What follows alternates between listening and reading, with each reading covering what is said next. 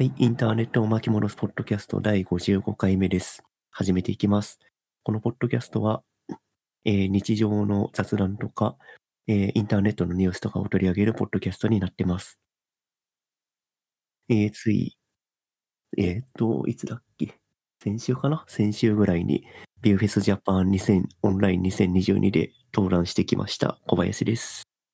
はい。えっ、と、最近は毎週、東日本と西日本を新幹線で移動していて、疲労が蓄積されてきた植松です。はい。はい。いやービューフェス、どうですか？み見てもらいましたか？いやー、拝見させていただきましたよ。ありがとうございます。の運用、う運用というか運営の方々がかなりバックエンドで苦労してる様子が垣間見れました。なんかこう 映像を切り出したりとか、いろいろと。うん。なんかあれは、ビューフェスのスポンサーをしてる、なんだったっけな、モンスモンスター、モンスターなんとかっていう会社さんのスタジオを使って収録してたみたいですね。おー、なるほど。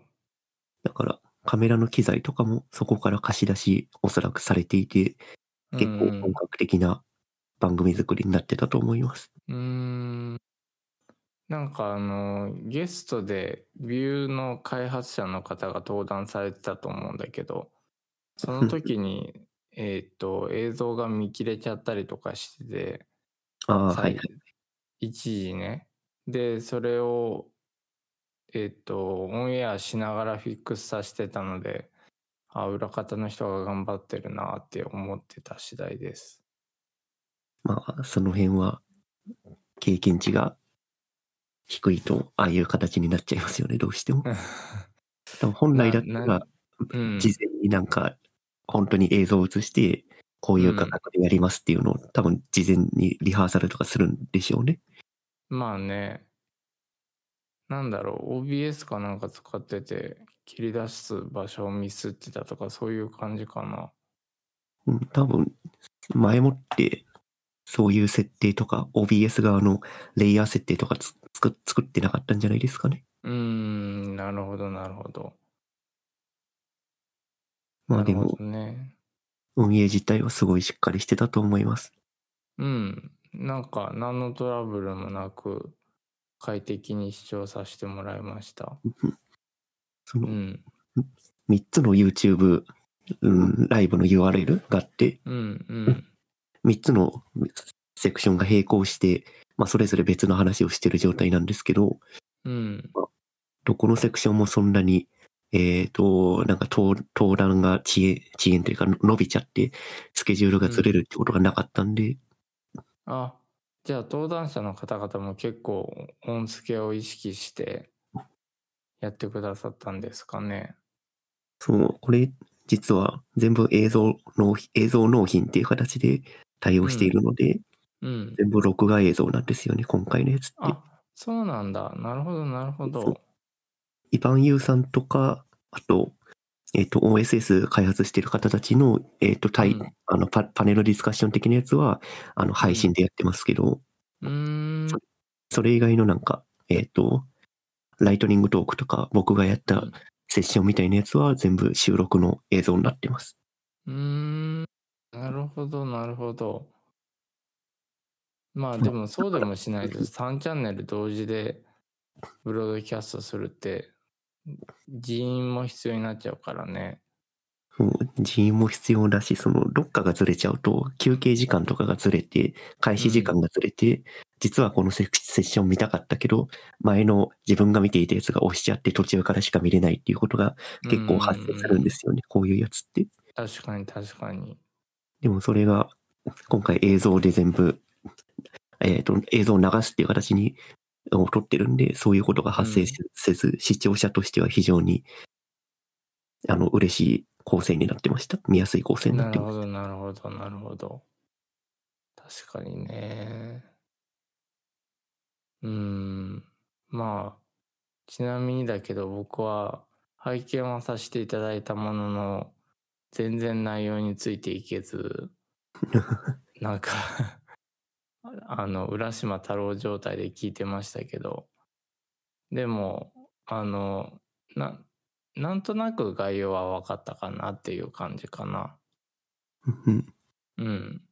まあ、今関わってるサービスで、その、まあ、Viewfest っていう名前なんで、Vue.js っていう OSS のライブラリを使っ使ったことを話すっていう、まあ、イベントなんですよね。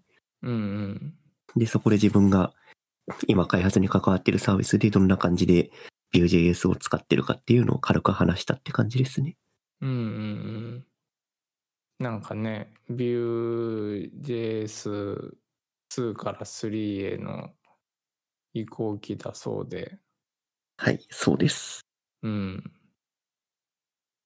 とか、なんか、わからないなりに聞かせてもらってました。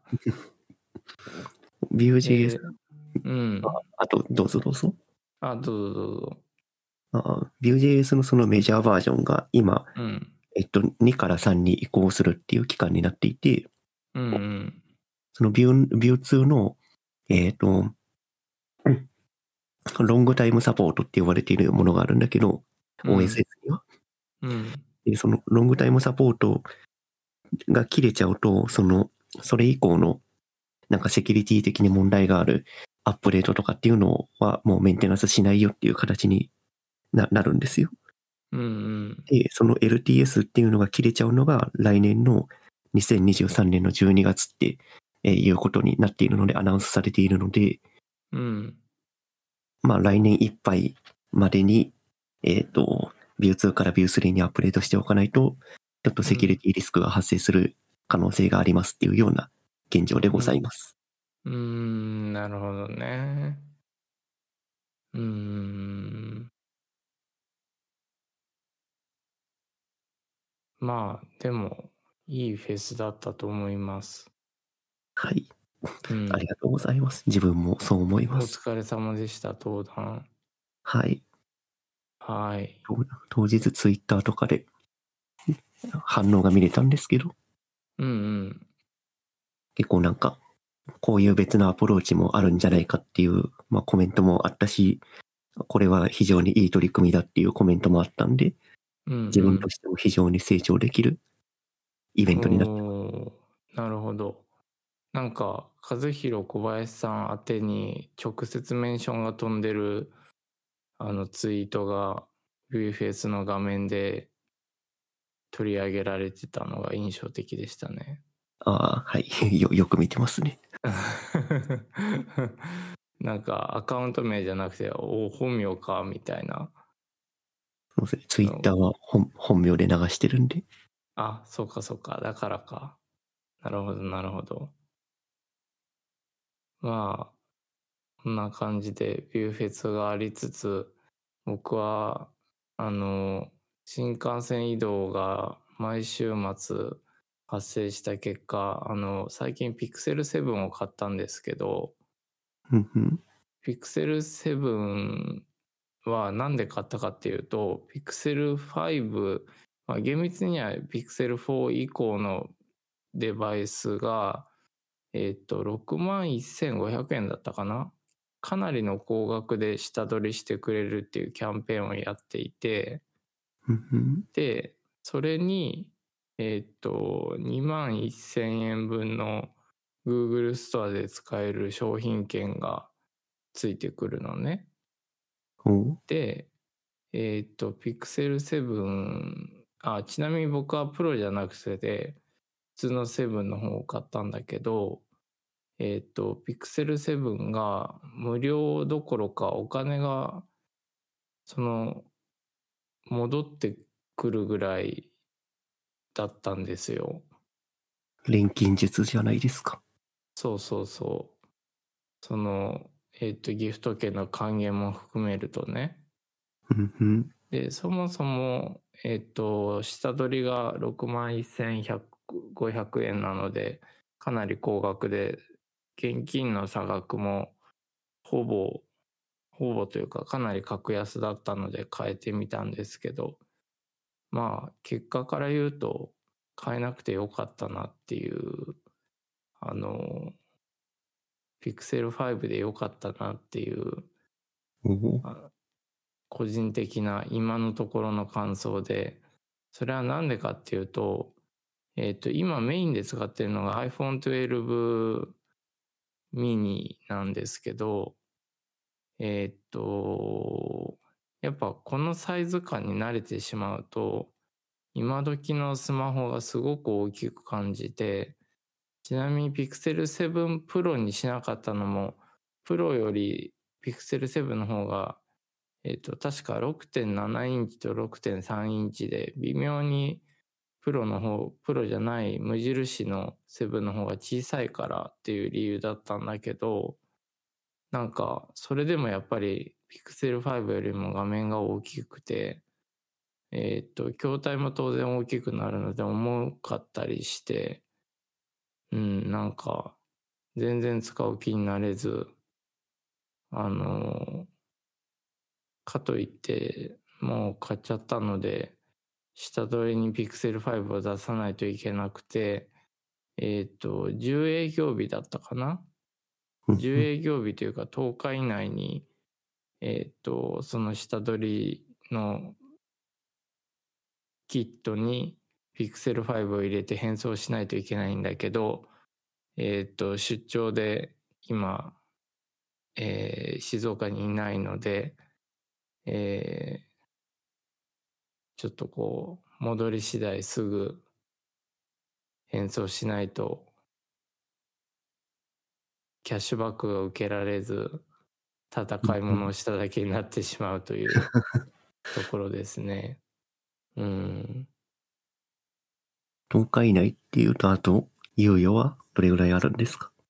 猶予は、えっ、と、昨日下取りキットが届く予定だったんだけど、昨日移動だったので、まあ、まだ猶予はありますね。じゃあまあ、うん来週中に梱包して送っちゃえばなんとかって感じか。そうそうそうそうそうんうんうんう。うん。なんかピクセルのサイト見てますけど、カメラの部分がえらい、えらいことになってますね。そうだね。なんか、デコっとして。使い心地はどう、どうなんですか？で、画面がでかい以外に、重い。お 重い。いやでも世のスマートフォンの標準はこっち寄りなので僕とコバさんが使ってるのはどあの2人とも iPhone のミニシリーズなので軽くて小さいんだけど世の中のスタンダードはこっちなので慣れないといけないのかなとかって思いつつ見てますね。これ認証は Face ID もしくはタッチ ID なんですかね？そう両方搭載しててそこは便利だなって思ってる。うんいいっすね。タッチ ID ができるのは。そうそうそう。しかも画面内指紋認証だから、画面の特定の部分を触れると指紋認証されるっていう。おーうん。ああ、確かにホーム画面がないからそっか、画面でやるのか。そうそうそうそう。で、あとは、えっ、と、Pixel 7のサイト見てもらってたら、あの、スクショ、ススマートフォンのスクショというか、ホーム画面の写真でわかると思うけど、あの、iPhone と一緒で、あの、下にバーが出ていて、それをスワイプしたりすることでアプリのランチャーを切り替えたりとか、ランチャーになったりとか、えっ、と、アプリを終了させたりとか、えーアプリ一覧を出したりとかっていう、なんかこう iPhone、iOS にすごく操作系統が、まあ、Pixel 5もそうだけど、今の Android ってすごく似てて、うんなんか、だんだん差異がなくなってきてるなっていうのは感じますね。うーん、確かに操作感はほぼ iOS と変わらん感じか。そう、あんまり変わらない。むしろなんか、和文は、和文のレンダリングは iOS が綺麗だけど、オーブンだけで使うんだったら、Android でも十分なんじゃないかっていうぐらい、あの、書体の表示とかも読みやすくて、うん。うんまあなんか、OS としては多分優れてるんだけど、まあ、さっき言ったようにハードウェアとしてちょっとあんまり僕の場合はしっくりこなかったっていうところですね。っていうか iPhone と Pixel 2台持ちでどういう住み分けしてるんですか？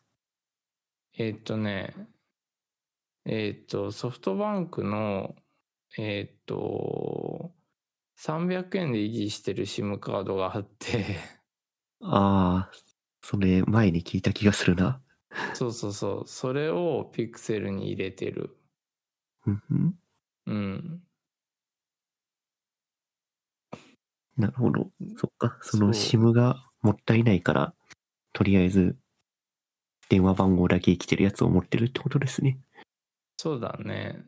なんかそのソフトバンクの番号は、あの、ソフトバンク系の、まあ、すなわちヤフー系のサービスを利用するときに SMS が飛んできたりすることがあるので、まあ何かしらの端末で挿しておいた方がよろしいっていうことで使ってますね。いいですね。電話番号に2個持ちは。厳密に言うと今3つあるけど、あの、1個は楽天の eSIM の番号があるんだけど、でも楽天も通話が無料じゃ、通話っていうか維持費が無料じゃなくなってしまったので、もう解約しちゃって、SIM だけ残ってるっていう感じかな。おーうん。いやーまあでも、新しい端末で、になってよかったんじゃないですか？いやー、どうなんだろうね。もう、結局、今回の出張でも僕 iPhone しか持ってこなかった。もう完全に SIM、SIM を挿すための箱とかしてる。そうそうそうそう。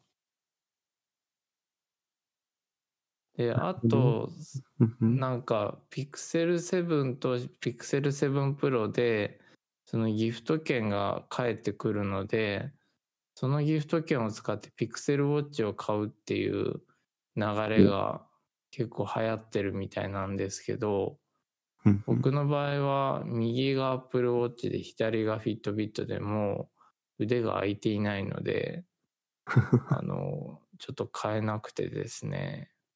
フィットビットの代わりに買ったらいいんじゃないですか、これ。いやいや、でもなんかこう、ザ・スマートウォッチっていう感じのでかい筐体の時計が左右に2つってちょっと怪しくない？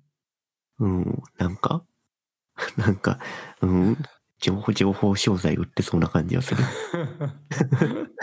どんだけセンシングされたいねんみたいな。うん。ということなので、ピクセルウォッチは今のところスルーしてるんだけど、でもフィットビットが統合されてるから、もしかしたら iOS に対応してくれたら Apple Watch の代わりにいずれなるかもしれないね。うんうんうん。これフィットビットは完全マージされちゃうんですかね？これって？そうそうそう。あ、でも、フィットビットブランドは残すつもりみたいだよ。うん、うん。いや、もう、だから、とと時計として、ウォッチを出して、そのそうそうそセセンシングのに特化したフィットビットはそのまま残すみたいな感じなのかな？う。だ多分おそらくだけど、フィットビットのスマートウォッチはなくなっていくんじゃないかなって思うんだけど、トラッカーとしては残るような気がしていて、うんうん。OS が違うからね、フィットビットのスマートウォッチと、あの、ウェア OS を載せているピクセルウォッチは、うんうん、確かに。うん、うん。我々が使ってるような、その、充電して1週間持ちます系のフィットビットはまだ残り続けるってことですかね、おそらく。まあ、そう解釈してるけど、そうあってほしいですね。そうですね。うん。ピクセルウォッチはフィットビットプレミアムの6ヶ月無料プラス YouTube プレミアムも3ヶ月無料になるらしいですね。おお、YouTube プレミアムなんだ。あ、違う、YouTube 僕ミュミュージックプレミアムか。あ、ミュージックプレミアムっていうまたそんなプランが出てるんですね。っていうことは、なんだ、このスマートウォッチで曲が聴けるとか、そんなことをできるんですかね。できると思うな。できる、でき、できると思うなっていうか、できてもおかしくないと思う。アプローチができるので。ああ、そっか。YouTube の操作、YouTube ミュージックの操作をこの Pixel Watch 経由でできるから試してみてねとかそんな感じなのかな？うん、そんな気がするな。へえ。まあ、買う予定はないですが、うん。まあね。フィットビットが壊れたら検討するぐらいのイメージかな。まあでも、と言いつつ、ピクセルウォッチの、あの、というか、Google ストアの、あの、スマートウォッチっていうところのページを見てみると、フィットビットシリーズもずらーっと並んでるけどね。ああ、本当だ。うん。いや、まあ、しばらくはフィットビットと並行で販売するって感じなのかな？ね、かもしれない。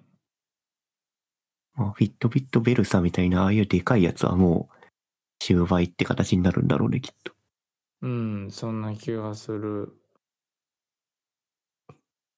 うん、なるほど。そうね。まあ、ピクセル購入はいいとして、西日本、東日本を週1で新幹線移動してるんすか？そうなんですよ。これがまた、結構し、あの、なんだろう、ハイになってる時はいいんだけど、うん。今も多分声が眠そうだと思うんだけど、やっぱなんか疲れが、だんだんだんだん毎週蓄積されてきてる感があって、うん。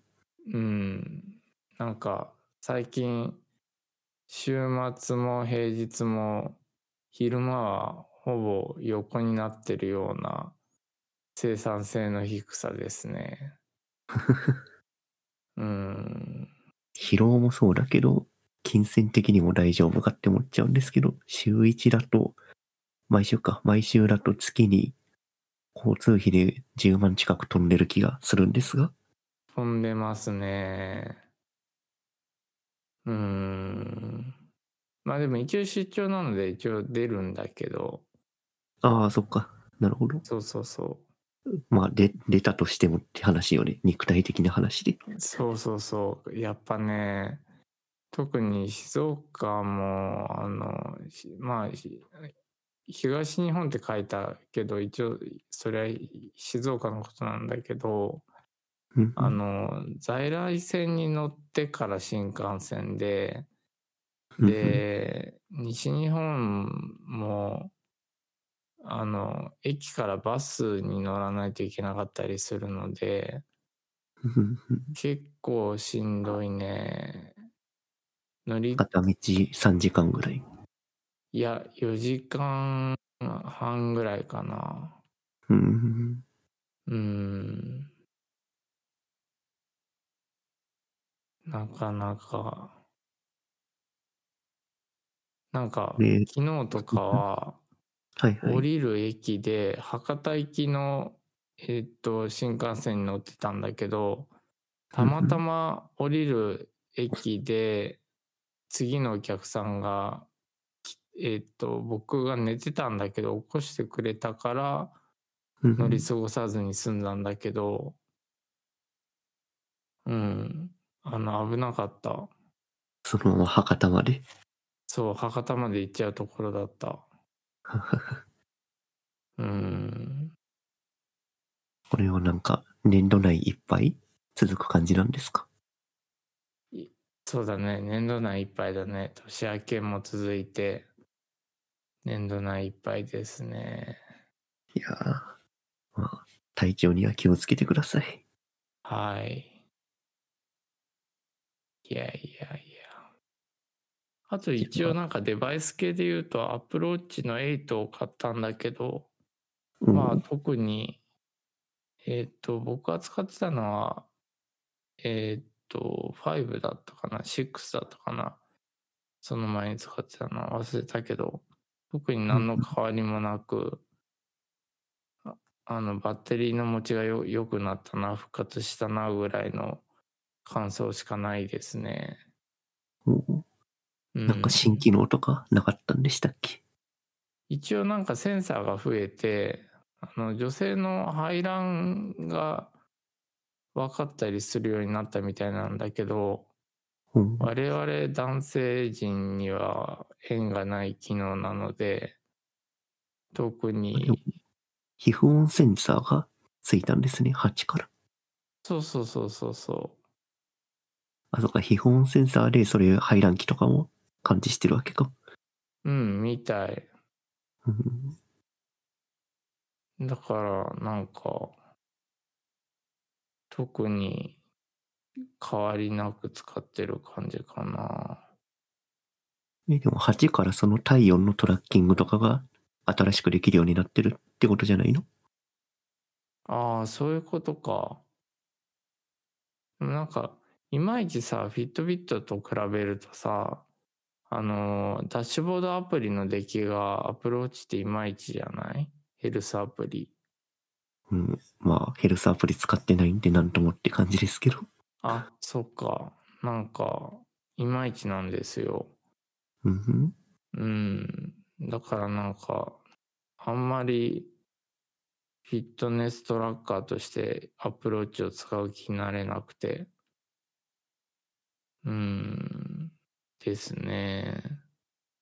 なるほど。うん。買ってはみたが特に何もアップデートはないって感じ。そうそうそう。まあ、じゃあの、そろそろノーツに行きますか。いきますか。うん。えー、ノーツ、まあ、最近の話題になったやつだと、えー、IT メディアニュースに掲載されていたのが、うんヤフコメの投稿に携帯電話番号の登録が必須になったっていうのが話題になってましたね。うんうん。うんいや、いいいい流れななんじゃないですか？まあそうだよね。不適切なコメント結構ヤフーコメント多いからね。うんうん。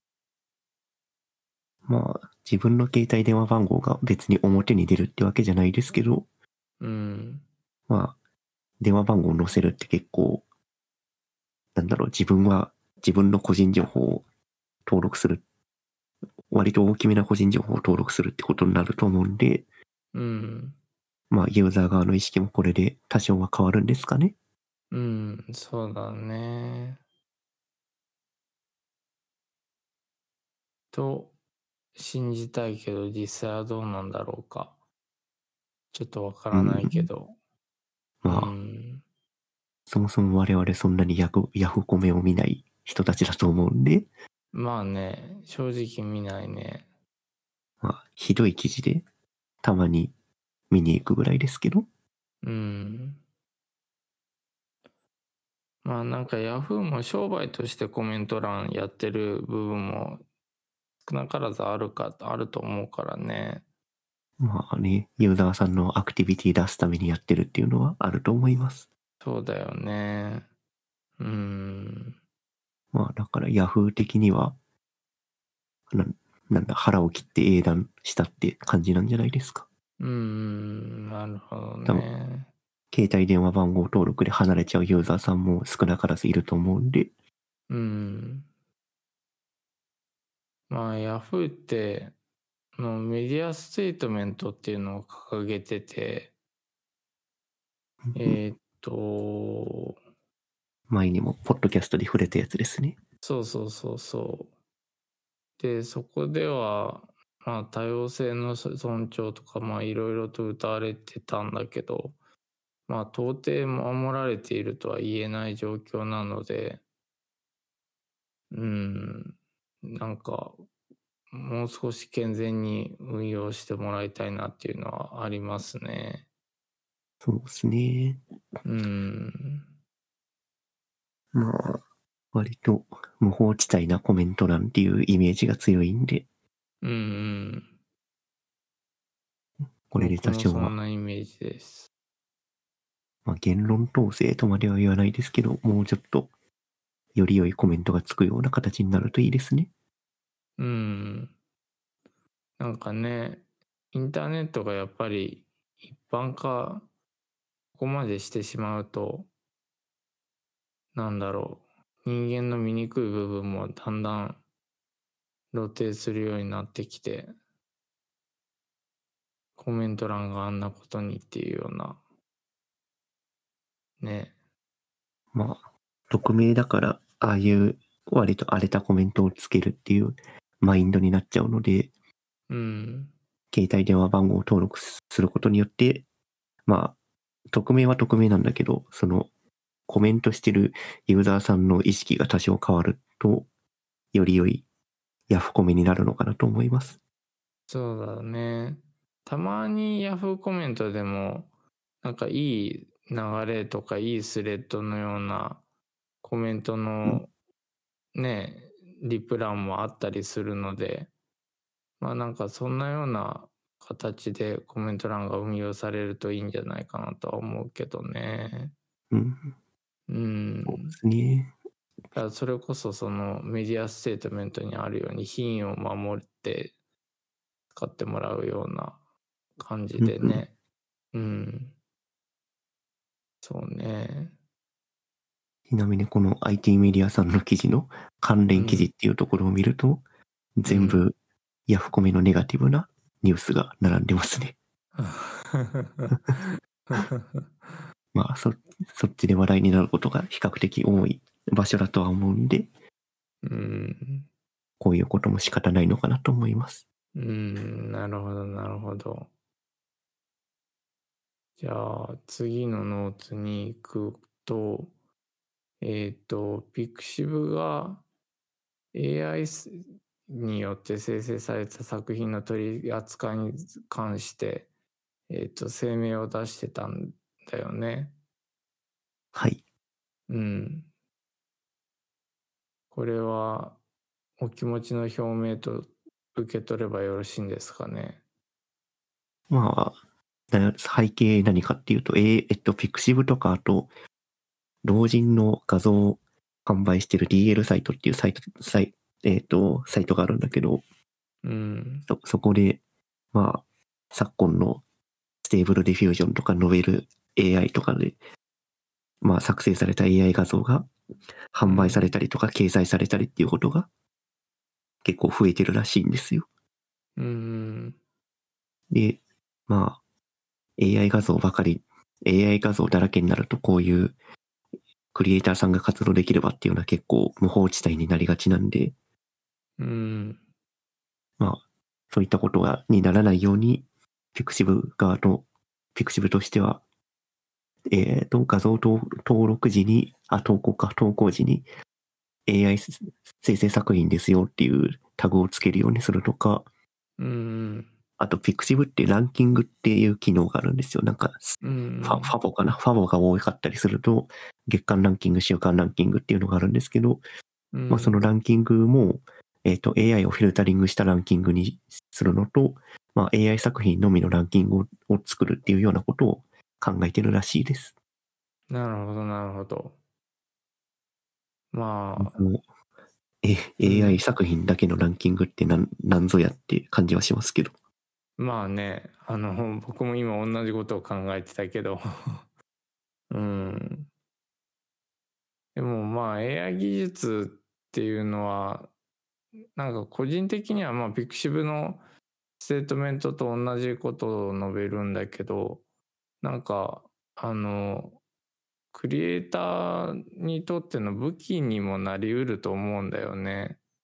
うんうん。だから、個人的には今のムーブメントポジティブに捉えてて、どう考えてもあの、一次作品というか、あの、元ネタを作らない、作るのは人間であることに変わりはないので、そうなってくると、例えば脅威とは言えないんじゃないかなと思ってるけどね。うんうん。うん。まあ、その AI で作った、まあ、例えば画像を漫画の背景にするとか、うん。まあ、あとは、まあ、AI で作った構構図っていうのを、まあ、ブラッシュアップして自分のイラストに落とし込むとか、まあ、そういう試みをする、えーっていうのは、まあ、ひ一つ AI と共存する道の一つだなと思うけど、うん。この Pixiv と DL サイトで発生していた問題っていうのは、その、もう AI で作った画像をもう取って出しで、ただ販売するとか、ただ掲載するっていうことが横行してしまってたので、うん。まあ、こういうお気持ちコメントが出てますっていう感じですね。まあね、それは確かにあんまりよろしくはないよね。うん。うん。特に DL サイトで AI で作った画像をただ販売して利益を得ていたっていう人たちは、ちょっと考えた方がいいんじゃないかなって思いました。そうだね、そうだね。うん。まあ、AI のイラストレーションって、ここ最近で急に話題になり始めたけど、今後どうなっていくんだろうかね。まあ、どうなっていくっていうと、まあ、なんかイラストレーターの一つの手段として使うっていう道が一番ありそうな感じ、形かえーありそうな感じはすしますね。うん、そうだよね。僕もそんな気がする。最近だとなんか、テキストから 3D モデルを起こすとか、あと、うん。テキストからその 3D のモーションボーンボーンって言うんだけど、ボーンのうんモーションを出力するみたいなこともできるらしいですね。うん。なるほど。例えば、地面に落ちてる、なんかゴミを拾うっていうテキストを渡すと、そのモーションが出力されてくるみたいな。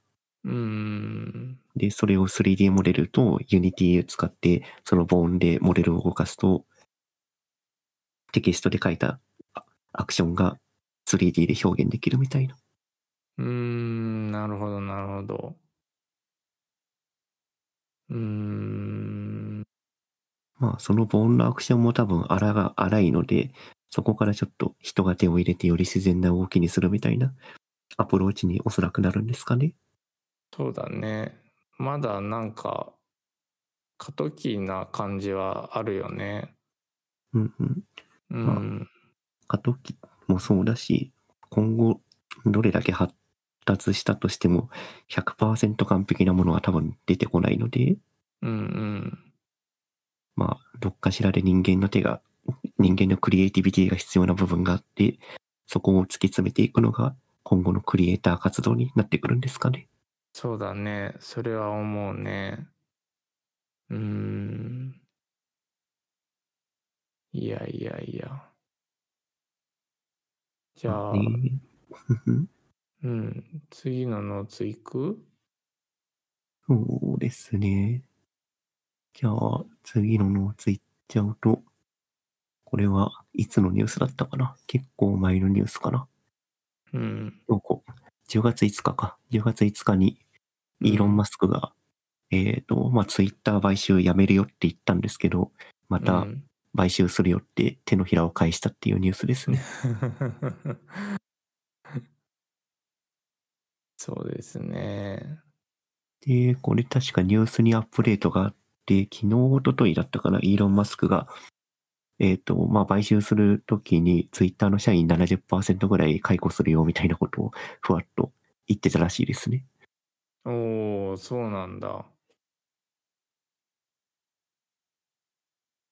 まあ、これの影響で、ツイッターの株価は30ドルだったのが51ドルぐらいになったのかな。爆上がりしてましたね。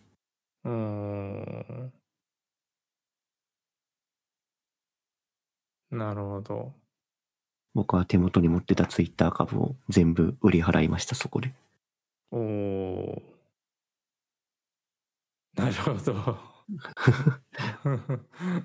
もう、多分、イーロン・マスクのことは信用できないんで、もうこの、このニュースが出てバズった瞬、バズって株価がぶち上げた瞬間にもう全部手放しました。これ以上、これ以上イーロン・マスクについていけないと思って。まあこの話も正直どうなるかわかんない部分があるからね。そう、また手のひら返されて、で、で市場が反応して、30ドルから下に突き抜けることも全然あると思うんで、う株が。ん。もう売るなら今しかないと思って売っちゃいました。うん。なるほどなるほど。いやいやいやいや。円安のおかげで、だいぶ儲かりました。ああ、まあそうなるよね。1ドル105円台ぐらいの時にたくさん買ってたんで、うん。昨日、昨夜だったかな昨夜も多分介入っぽい動きがあったんですよね。そうですね、151円が147円ぐらいまで落ちてましたね。一気に4円ぐらい。うん。だよね。円安影響を受けてますか？御社は。いや、うちはあんまり受けてないかな。なんか、円決済にしてるので、いろんなことを。いや、なんか、機材購入とか、割と海外から買うわけじゃないですか。ああ、そのあたりはね、えっとね、今ちょうど決算期なので、買い控えしているというところがありまして、うんもう今年の、あの、経費分は使い切っちゃったので、うん。いや、木が変わった時、ん？木は？何 ?10 ?12 月でか変わるの？木は。いや、えっとね、えっと、9月1日から新規なので、8月31日でもう終わったんだけど、納税が10月31日までなのね。で、今、税理士さんといろいろやってて、やっと納税額が確定したところなのですよ。つい昨日。で、気持ち的にはそれこそ、週末のうちにでも e-tax で納税したいんですけど、あの、やっぱ Windows がないといけないので、あ。あとマイナンバーカードとかいろいろ必要だったりするので、あの、したいけどできず、かといって来週はですね、えーっと、月曜日は、えーっと、まだ出張先にいて、火曜日から横浜と都内を行ったり来たりするので、さあ果たして31日までに Windows を引っ提げて納税できるのかっていうあのちょっとハラハラしてます。おううん Windows のノートパソコン持ち歩いて出張中にやるのは厳しいんですか、いやそのつもりもうそれしか方法がないから。うん。なるほど。うん。ただなんかあの納税方法がいくつかあって会計ソフトから直接納税もできるし e-tax からもできるんだけどなんかこう会計ソフト上の金額と e-tax 上の金額というか決算書の金額に差異なななぜか差異があったりしてどっちを信じればいいんだとかっていうところであのまたちょっと税理士さんの力も借りないといけないような状況にあって。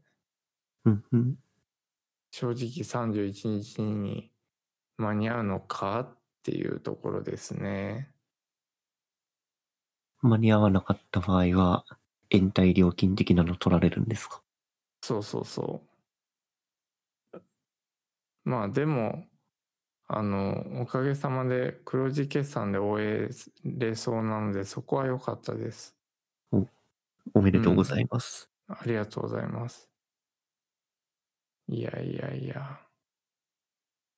いや、10、ん ?10 月終わって11月からは、なんか、経費がまた補填され、ゼゼロに戻るんで、機材を変えるってことですか？そうだね。すごくざっくり言うとそうなんだけど、ただまあ、あの、インカムがないことには、買うものも買えないので、お仕事を待ってますって感じですね。なるほど。うん。まあ、その新しい機材を買うってなった時に、きっと円安の怖さを知るんでしょうね。そうだね。おっしゃる通りだね。そう、最近機材、そう、全然プライベートでも買ってないから、あの、あまり実感がなかったんだけど、言われてみたら、円、円、で買うにしても、多分、いろんなところで値上げだったりっていうのを実感するんだろうな。うーん。でもそれを考えると、ピクセル、だいぶお安、お手頃な値段でしたよね。そうだね。だってかなり iPhone のお客さんを取ることを意識してるんだと思う。多分そのキャッシュバックは、多分そういうことだと思ってます。うんうん、そうだよね。あれってに日本だけ？日本国内だけだっけ？多分あそこまでの大盤振る舞いしてるのは日本だけだと思うな。うんうん。日本は iPhone ユーザーの方が比率が高いんで、そこを何とかしたいって感じなんですかね、Google さんとしては。うん、多分そうだと思うな。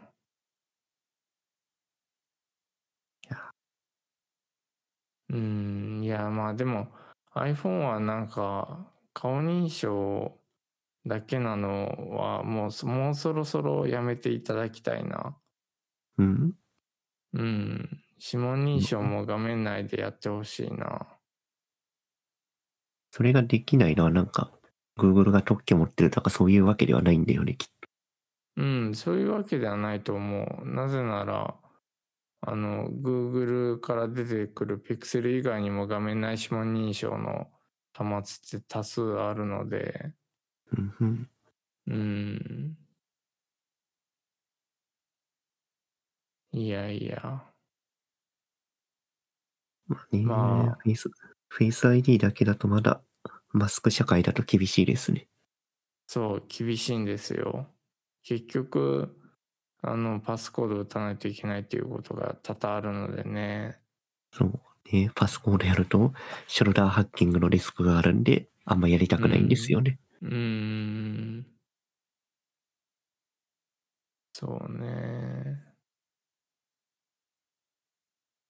まあ、そんな感じの一週間でございましたけど、まあ一週間と言いつつ久々の収録なので、そうですね。1ヶ月ぶりぐらい。違う、1ヶ月じゃないか。2ヶ月ぶりですね。上松とはきっと。そうそうそうそうそう。なのでなんか近況にもっと変化があったはずなんだけど、嵐のように過ぎ去っていくので、なんか記憶が追いついてないんですけど、うーん。いやいやいや。まあ、車がダメになりかけたっていうのは？あ、そうだ、その話はね、車が水没したと思いきや、冠水したと思いきや、無事だったんですよ。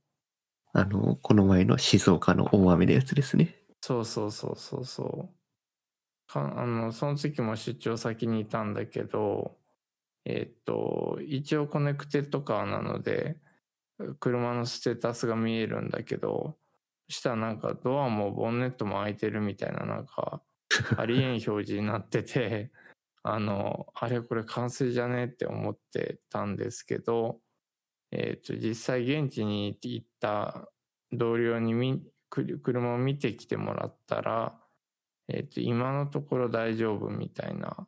でも結構ちょっとやばいかもみたいな話を聞いてて、で、その後にさっき言ったエラーが出てきてたので、ああ、これはお亡くなりかなって思ってたんだけど、えっ、と、結果的には、えー損傷なく、なんかそのコネクテッドシステムのエラーというかなんかバグだったっていう、ただシンプルにそれだけの話だったんですけど、うん、それで済んだからよかった。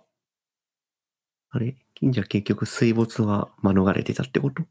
うん、免れてた。あ、それはよかった。うん、そうなんですよ。そうだ、そういうこともあったな。もうなんか遠い昔の ことのように。そうそうそう。だから結局は、一応ディーラーまで、まああの、自走し、で、できそうだったので自走して、見てもらって大丈夫だったっていうお墨付きを得て、水没判定をしてもらってるので、うん、大丈夫だったみたい。おそれは何よりです。うん。まあね、そういえばあったね。大雨もあったね。大雨も1ヶ月前ぐらいかな。9月の末だったんで。うん。なんか最近本当に時間が経つのが早くて、とにかく疲労が蓄積されていくので、これどどうしたらいいんだろうってちょっと思って。どっかで、どっかで休む時間を取るしかないです。やっぱそうだよね。じゃあちょっとこの収録の後も一旦寝ようかな。うーん。寝るんじゃなくて、なんか、もうちょっと、活動をして心を休めるみたいなことをした方がいいと思います。ああ、なるほどね。映画見るとか、ドライブするとか。うーん。いやいや。じゃあまあ、そんなところですかね。そうですね。うん。じゃあまた、今日はトーンとしては僕が眠いので眠めの収録になってしまいましたが。そうですね。また次回。まあ朝がうん暑いとか話だったら全然収録時間ずらしてもいいので、そこは相ああり談してください。がとう。うん。じゃあまあそんな感じで。はい。じゃあまたはい次回お願いします。はーい、お願いします。はい。お疲れ様ですお。疲れ様です。